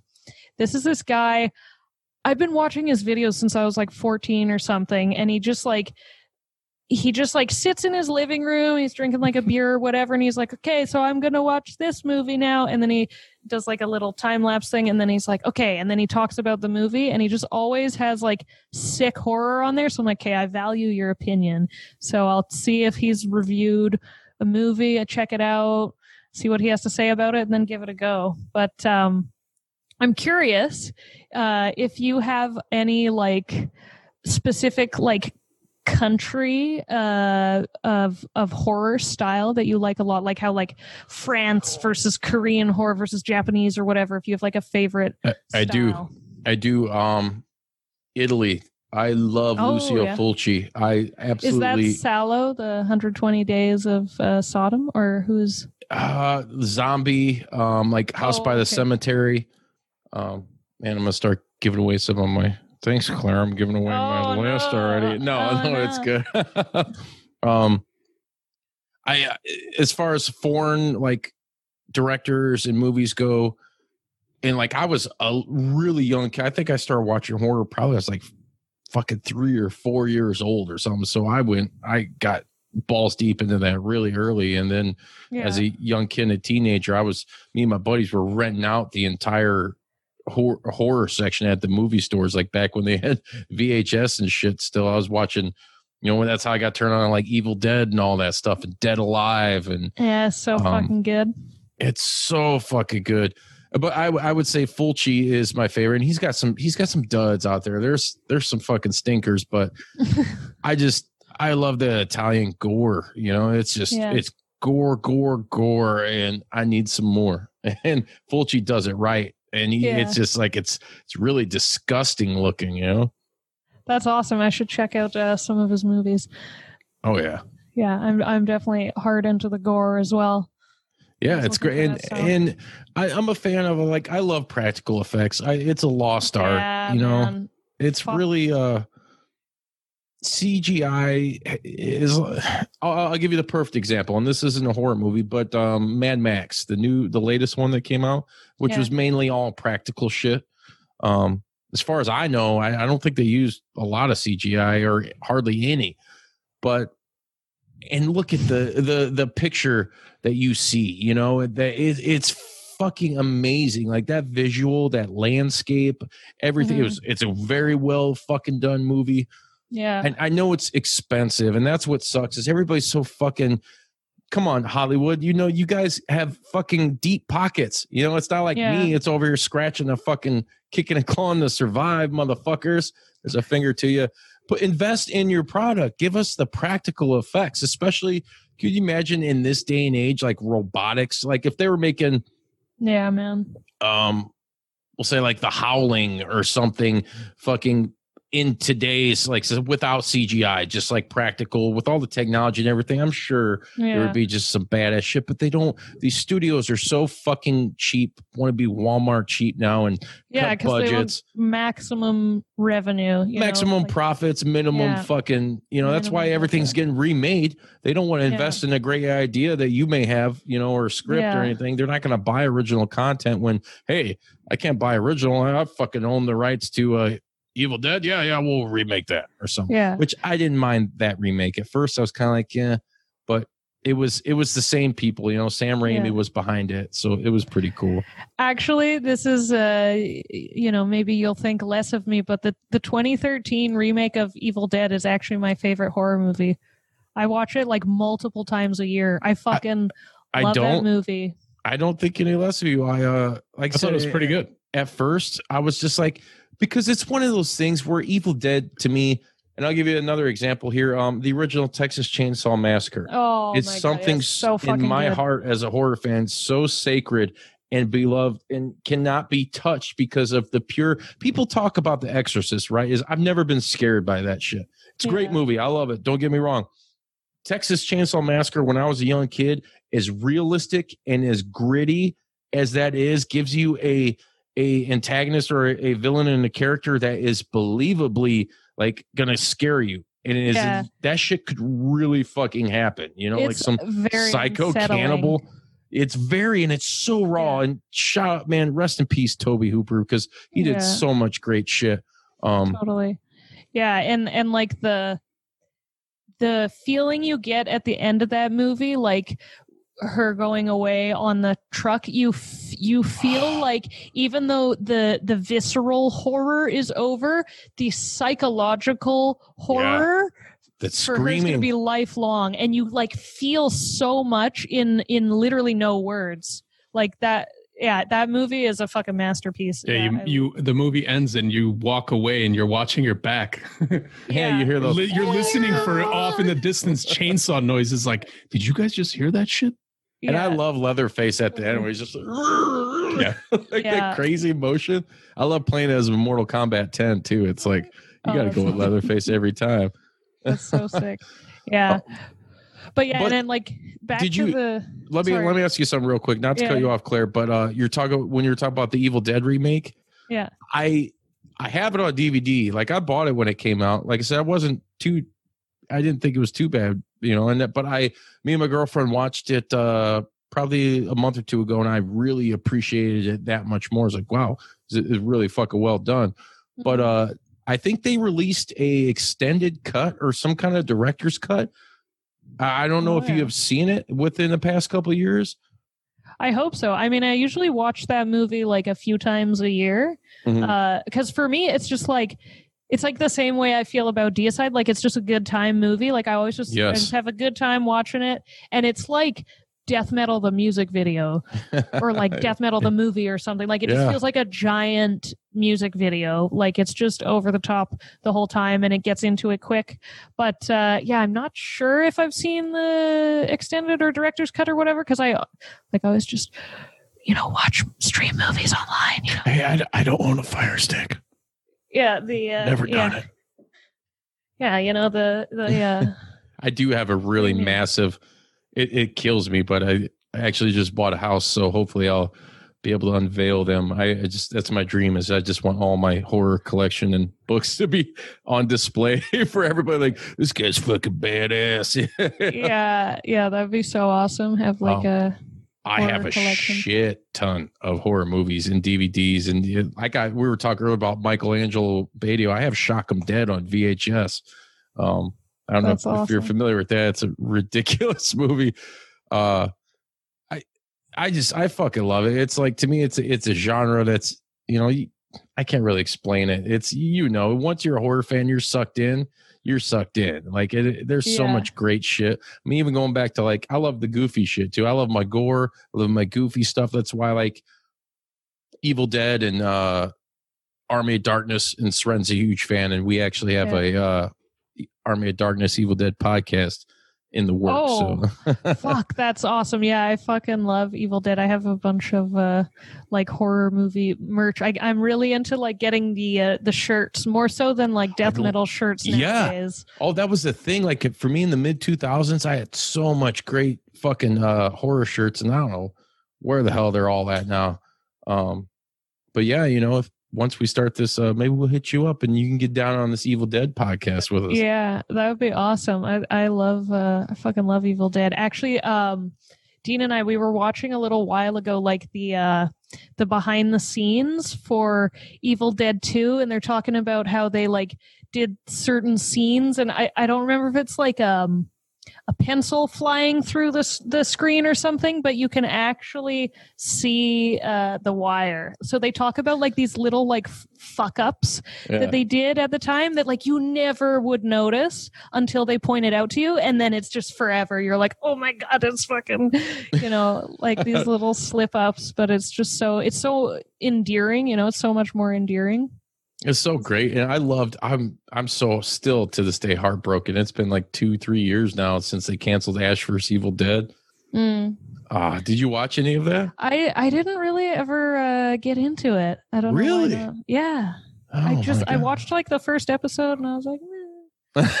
It's just like fuck this shit ain't for Yeah. me. I the one.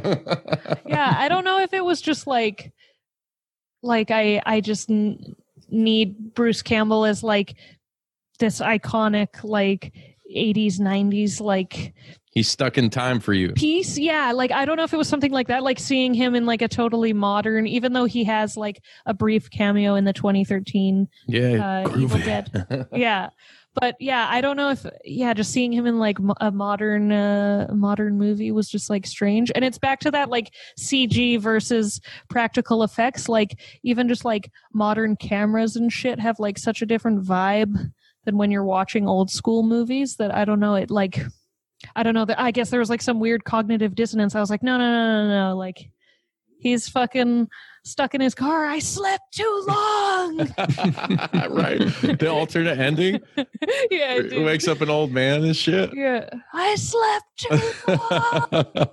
that shit's so fucking funny, man. oh, it's great. Those Yeah. that's a movie like along with like Return of the Living Dead. I that I could watch all the time. I I absolutely fucking love. And you know the Reanimator guitar that I I love Reanimator. And once Yeah. again, sadly, R.I.P. Stuart Gordon, who just passed yeah, away. Th- it was this year, I believe. Yeah. God, and, and he did a lot of Lovecraft stuff. So he did um hmm he did the Reanimator flicks, and he did uh, From Beyond, which is Yeah. with Jeffrey Combs, which is Yeah. Really weird, sexual Yeah. alien weird. I wasn't as into that one, and he did uh, Castle Freak. I love well. Castle Freak. You get to see the freak's wiener in that movie. It's weird. that was on our list from last year. Oh yeah, yeah, dude. Stuart Gordon is fucking awesome, and like I'm a huge H.P. Lovecraft fan, so the fact Yeah, that yeah. he he clearly was as well, like doing lots of uh, renditions. Reanimator is is one of my favorite movies as well. Like it's an amazing story by Lovecraft. If you haven't read that one, but like I have all of his stories. yeah, his his uh, Stuart Gordon's take on it is really fucking awesome.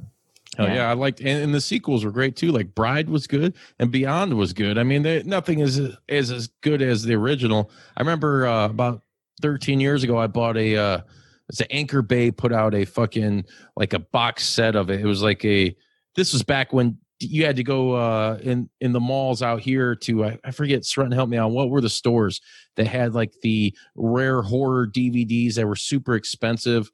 Spencer's FYE. Uh, No. Columbia House or whatever the hell that, no, that place I is called. what the fuck they were called. Anyways, moot point.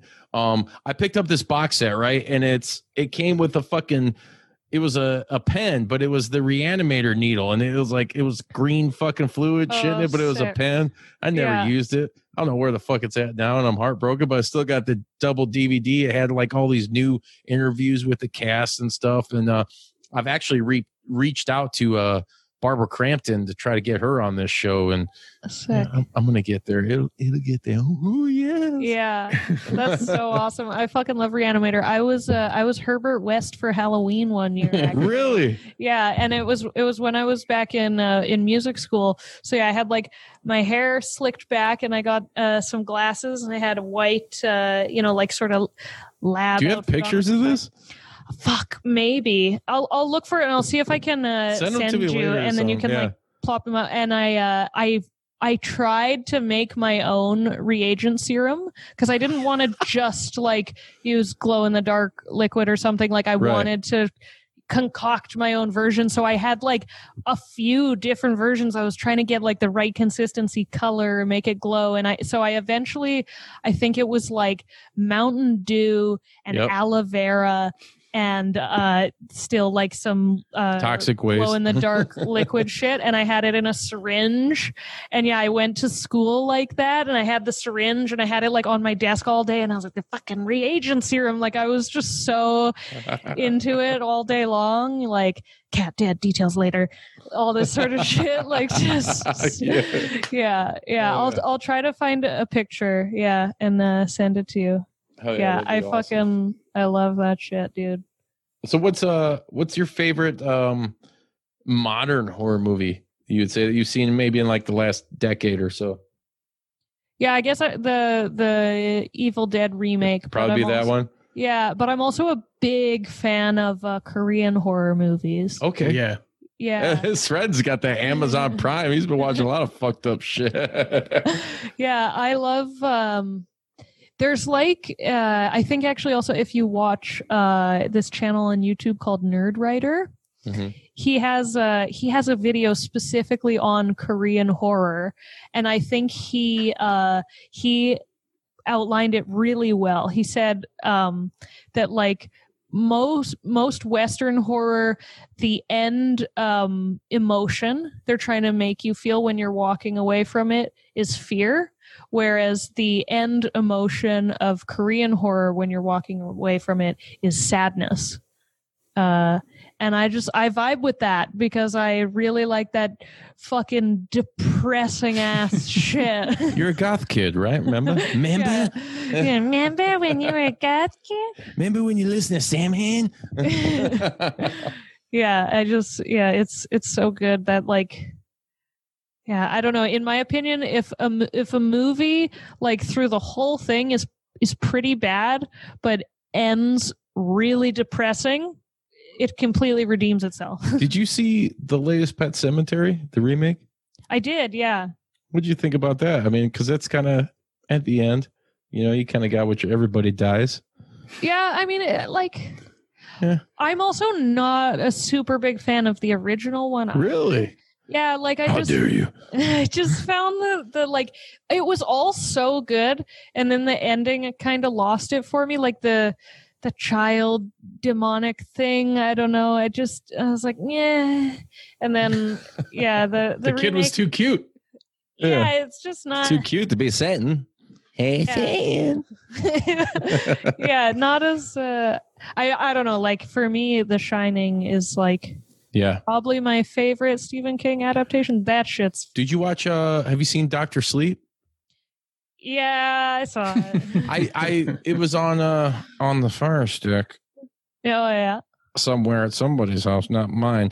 Um, I think I saw like I tried watching like 10, 15 minutes of it. And I was like, yeah, eh, Yeah, I watched the whole thing. I did, uh, but uh, kind of meh. yeah, man. Like I know that. Um. It's no Sharknado, you know. Oh God. like I know that they touch on the um. What do they even call it? I forget now. The like telepathy thing. They yeah, yeah. they touch on it in the original Shining, but I I like oh Shining. That's the fucking Shining. Yeah, Jesus yeah. Christ! It's Hey, it's the name. shinning. You don't want to get sued.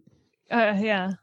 so I know they touch on it, but I like how how like realistic or plausible just the idea of like going out into this super secluded area when you're really stressed because you're trying to fucking write this book and you're just not getting it out that you get that cabin fever and you just like lose your fucking mind. Like there's there's so much like visceral realism to that that I really like. So like without any of the supernatural shit it's just like a fucking creepy ass good movie and then Doctor Sleep is like like Dean and I really make fun of it because the like why are vampires or like they're like psychic vampires why are they always sexual why is it always Yeah. like uh and like they're getting off on like yeah it's just so yeah. I saw like this little boy die, and I was like, I'm a fucking parent, so it's whatever. It, sometimes that shit affects me weird depending on the movie I'm watching. You know. Yeah Um, I'm like, God damn it, this fucking kid didn't need to die. I need Yeah. to get in there and help him. I cannot let the uh, the death of my unborn baby kill it. kill it. God damn, dude. Oh, and actually, you know what? Since we're talking about horror movies, that South Park episode, they totally do the the thing thing. Yes, the they do. uh, Yes, thing they in The do. blood With the Yeah, blood. Yeah. Yeah. Which also John Carpenter's The Thing is an amazing movie. One of my one of my favorites. Another one that was on our list last year. Uh, yeah. great. so I. I did. I the remake, or I guess that wasn't a remake. That was what a prequel, right, Sren? The 2011 uh, Is that thing twenty? they made. Is that think it was 2011 2011. already? Holy fuck! Yeah. Um, yeah. I kind of. I think I'd have to watch it again to really cast judgment. I had to give another day in court. Yeah. I remember it being like, once again, y- they take all your favorites, and Mhm. I'm sorry, but sometimes these supposed prequels they're still remakes. You know, Yeah. Yeah. Totally. like come on, Karate Kid three that was a remake of the first fucking movie. It was a sequel. The fuck you know about that, Sven? Yeah, Didn't know that. yeah. Well, I Yeah. mean that's just my opinion, but whatever. Yeah, I wasn't such a fan, and I actually that's a good, uh, I think a good example of like the practical versus the CGI effects, and like the CGI was good in that uh remake prequel, whatever the fuck you want to call it, but John Carpenter's the thing. The practical effects are f- fucking legendary. Like they're so awesome. It's creep. It's it makes you feel uneasy. They're so disgusting. The I my thing is in horror that really it. How do you say this? So I watch a lot of gore and shit, but like if I see it in real life, like when I sliced my hand wide open, I was like, oh, my god, it's fucking. I could watch the most ridiculous shit that people are like, oh, he's a fucking bastard creep, you know, because he watches this, and I'd be okay with it. But if it's some in real life, I'm like totally uneasy with it. But Yeah. uh those practical effects in that movie, straight up, like there were times I remember like being watching it for the first time, almost made me want to puke. Like when the head gets the legs and shit, it's like the metamorphosis and like shit is like what really creeps me out in movies when things Yeah. are like changing. It's like like in the fly, you know, when like, you know, like skin's just falling movie, off. Man, yeah, the fly is amazing.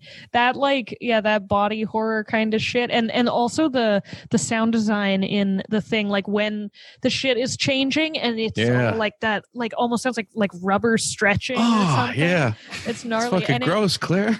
yeah, and it, it has that like almost like a claymation look to it as it's moving. Right. And I find like watching like claymation shit freaks me out probably more than like any other shit I watch. So right?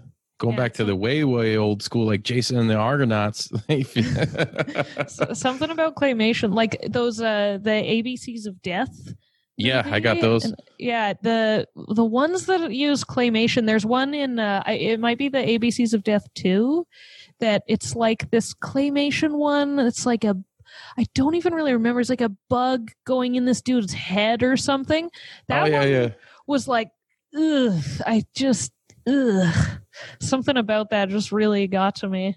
I did notice recently because I'm flying through all this Amazon shit is uh you don't you don't need any budget what uh the technology and they almost always use the practical effects and no CGI. They've gotten really good in horror movies showing uh face skull crushing. There's almost in Oh. every new horror movie when you see Savini was the like, master of that shit. back bash in in the a head. But with the new ones, they won't use CGI. For some reason, they've figured out how to, you know, make it cheap where they can just crush skulls. I just watched a, a really low budget, very not exciting uh, horror movie. Uh, it was called The Night Eats the The Night Eats the World. It's a zombie movie with one guy in it, and man, they, like and it, that's not the only one, but there's a bunch of these where people get their faces smushed and they cut to the actual face, and you're like, ah, fuck, it looks real. There's no CGI. And uh, Right. and back to the Korean shit. The reason it's so cool is there's a lot of Korean thrillers uh, with serial killers and stuff. Um, like I saw The Devil. Have you guys seen that one? Yeah, dude, I fucking love that movie. and there's so there's a bunch of those in that kind of vein where it's you're like this is a detective movie but then it's it's actually kind of a horror thriller and the violence in those is Yeah. graphic and when you're done watching you're like man i think they killed like six people in real life to make this shit Yeah. very intense and it's Cannibal like you said claire when the movie ends you're not like even if they ki- like it doesn't matter what the outcome is when the movie ends you're like you're sad you're like fuck like uh have you guys seen uh i think it's uh I, I get them mixed up. There's a trilogy, but one is called like Sympathy for Mr. Vengeance or something like that. I'm mixing them up. And at the end, when you see it, you're like, all these all this shit happens at the end. you're like, uh, nothing went right. This is so awful and sad. Whereas the zombie movie that just uh, came out that got famous, the sequel's about to come out. Um, the, what is it? Um, damn it, I forget what it's called. It's on a train. Train to Busan. I know what you're talking Train to about. Yeah, that's yeah. on That's a Shutter. Yeah. Great movie. It's awesome. It's not that Yeah. graphic. So Yeah. they're they're like thrillers are brutally graphic, but their horror movies are not like they're not that graphically violent. But that uh, Train to Busan was was was was really good. So yeah, Yeah, yeah, that's it's it. really good. Yeah, that's um, is that Bong Joon Ho? Is or uh, no, I don't think Train to Busan is the dude who did uh, the host and and Parasite and also Okja. Is that I I don't haven't know. seen Parasite. Is Parasite worth watching? Yeah, man, it's so fucking good. on Really? Hulu. Yeah, it's not like scary or gory or anything, but that's like why I really like those uh Korean horror movies. Well, is it's that psychological, you know. They're just they're just so fucking well written. Like the the story is always so good. Like same with Train to Busan or like The Mimic or The Wailing or I Saw the Devil or Old Boy. The Old boy, yeah, yeah. Old story is tight. just so fucking perfect and like well thought out. Or um, man, I always fucking forget the name of uh. Old There's Boy's a one I- very sorry. Old Boy's a very good example of one of those movies where it has a happy ending, but because you know the details of what actually happened, like with the main character and the girl, Like when Yeah. you know what the actual like what they did during the movie, you're like, good, everybody survived. But god damn it. like you finish Yeah. watching, you're like, fuck. Yeah, it's not a it's not a happy ending No. for the viewer. Like, yeah, you're at the end of that like Jesus Christ, it's Yeah. brutal. Yeah. Like, Yeah. It's not it's not good. yeah, I love I love the vibe of uh, Korean horror. Although I Uh, just watched a zombie one, uh, what was it like ha- hashtag alive or something like that, and I didn't, uh, wasn't really feeling it. It had a happy ending. It had a rainbow at the end with people like, running and holding Yeah. hands and shit. You're like, nah, this is bullshit. Yeah, Well, and that's the thing that. too is zombie movies. I mean, they got to be really unique, and I can't wait. That's why I can't wait to get to this year's list because I have a really uh, there's probably three or four really unique zombie movies on this year's list that I'm excited for people to check out because I think they're. I don't think they're as popular as you know. I mean, obviously they're not as popular as like Dawn, Night, Day, and Dawn of the Dead or anything like that, or Evil Dead or Dead Alive but uh, they're really good where, where they kind of step outside the box that's what you have to do now to make a good zombie film because they're Yeah. so fucking saturated and it's just every bozo with a fucking camera and like five bucks. Is making zombie movies now. Um, totally. Yeah I, i'm i'm excited to see that list because yeah i i feel that way so much like oh it's a zombie movie like it's probably not good. And you kind of and that's how i got like i i don't like the found footage paranormal shit because oh i that's feel the like worst. That's yeah. the worst every yeah every jack off with a fucking yeah a camcorder and 10 bucks is like oh i can fucking p- put this like thing and like i don't like the paranormal activity movies. It it's jump off so scare shit. Nothing fucking happens. Yeah you have like you're watching somebody sleep and the fucking door opens or whatever. It's like man if you're going if you're doing paranormal horror you need to go all the fuck out. Like you you have so much opportunity. Like you're doing like supernatural. Like that that means that like anything can happen because you're basically like it's like fucking magic can go down and you're Yeah, just yeah. like oh yeah the fucking cup fell out of the cupboard or whatever. It's like eh, right. dude just fucking, fuck that. I want to Yeah. see some weird shit going on yeah yeah like i want to fucking like some fucking black ass shadows with some evil eyes. There's some weird, I don't know, some Yeah. trees fucking crawling up your skirt or something. Oh wait, that Yeah. was Evil Dead. yeah like evil dead or like the exorcist if Yeah, they yeah. were going if they were going that hard that long ago if you're gonna Mm-hmm. do a paranormal movie now like you gotta fucking go full tilt And they didn't, yeah, they didn't really have. Uh, first Evil Dead. Uh, they didn't have shit for a budget on that film.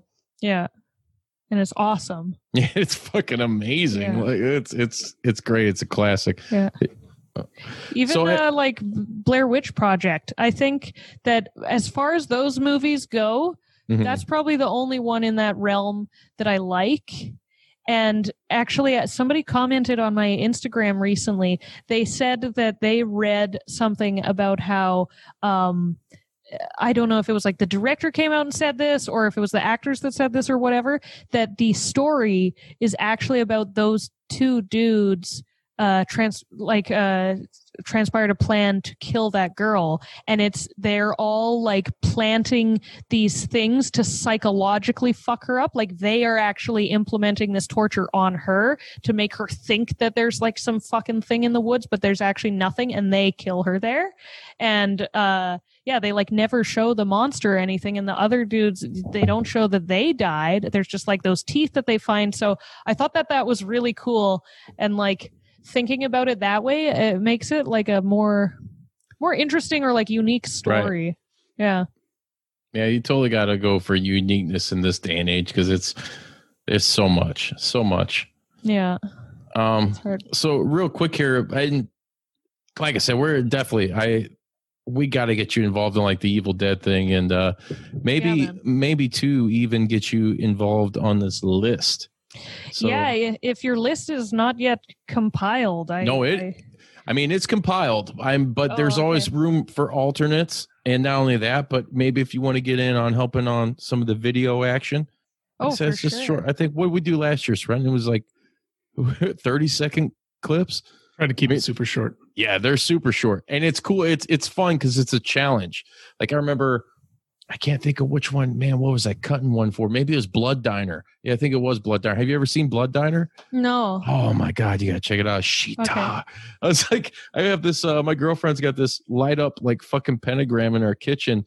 I just turn all the lights off and turn that on. Grab this big fucking steak knife and like licking it and just being fucking creepy, you know, and getting creative. And it's fun, you know That's fun awesome. to challenge yourself and it's it's cool when it's in the moment that's i like i'm very much uh being a, a, a huge jazz fan uh improv improvisation is uh Yeah. is really key to me in like entertainment and it doesn't matter if you, you have some flubs here and there because that's the the realness the rawness of improv you know that's going to happen because not we're not perfect we can't just nail it but i still i like that it's it's what makes us human and entertaining so i like to keep it that way Hell yeah, man. Yeah, I'd, I'd love to uh, get in on that. I don't know what kind of clips you're trying to make, but I'm I'm so into like costuming and trying to like recreate scenes and shit. Like that stuff is so sick. yeah just whatever comes to your mind basically and if it sucks i bet claire got down this sucks go cut This shit ain't gonna cut it. and i gotta cut it So real quick before we end here, Claire, uh, let everybody know where they can find you at, like your YouTube, social media, Twitch, and all that. Uh, so I am Clane's World on all uh, platforms. So on Instagram, that's uh, Clane's underscore world. YouTube is Clane's World. Twitch is Clane's World. Uh, even Steam is World. Uh, yeah, it is. For some reason, I I feel like I have to say this. It's it's a play on Wayne's World uh, because for some reason people miss that. Uh, I thought People it was fucking stupid. I thought it was pretty obvious. And then also, I, I want to quickly explain why it's Clane because I get people all the time like, why isn't it Claire's world or whatever? So, uh, the BC government last year or two years ago or something sent me a voting referendum package. So on those, you just tick off the answer and then you send it back. All your info is like pre-printed on it. And they addressed me as Clane Walton Salter, which is not at all my fucking name. Uh, at the time, it was uh, Claire Walton Sather, and yeah, like you said, like I said, you can't correct it. You just send it back as is. So it's like, okay, fucking sick. If the government thinks my name is Clane, might as well be Clane. And my whole band thought it was so fucking funny, so they started calling me Clane, and and it just kind of grew on me because it's also like it's a more ambiguous name. Like I've always felt like Claire. My name is Claire. Like it doesn't really vibe with me. Like it's a kind of girly ass fucking name. So I I prefer Clane anyways. So yeah, so I started riding with it. So if anyone is wondering why the fuck is your shit Clane's World, it's because that's that's my uh my new moniker. Hell yeah. Behind the music. Yeah. Yeah, so uh, it's uh, Clane's World on all uh, all things, and then my band is uh, at THC Death on everything, or the Hallowed Catharsis. You guys have a dot com or anything? Uh, well, we Like do have a a, merch? Yeah, we uh I guess depending where you're from, if you're in the Americas, you should buy directly from us. So we have uh the hallowed catharsis.bandcamp.com so you can buy shit there that ships from Canada. But if you're in uh Europe or elsewhere, you should buy from Lacerated Enemy because they're a European label. So then the shipping will be way cheaper there. And they're also they're on uh Bandcamp and also Big Cartel. Oh yeah. yeah. Claire, once again, thank you so much for coming on. This has been a fucking fun and killer episode, and I'm glad we made another fucking friend in the metal community. And uh yeah, he, all the best to you. And like I said, we'll we'll be in touch. We're gonna work some shit out. Hell yeah, man. Thank you so much for having me. I had a super good time. Oh yeah, anytime, any fucking time. You guys bring it up on Clay's World, I'm gonna fucking find you. I'm gonna fucking blast your souls. Yeah, I'll fucking do it. It's for real. Hey, tune in next time. We're gonna fucking bring the heat. Yeah.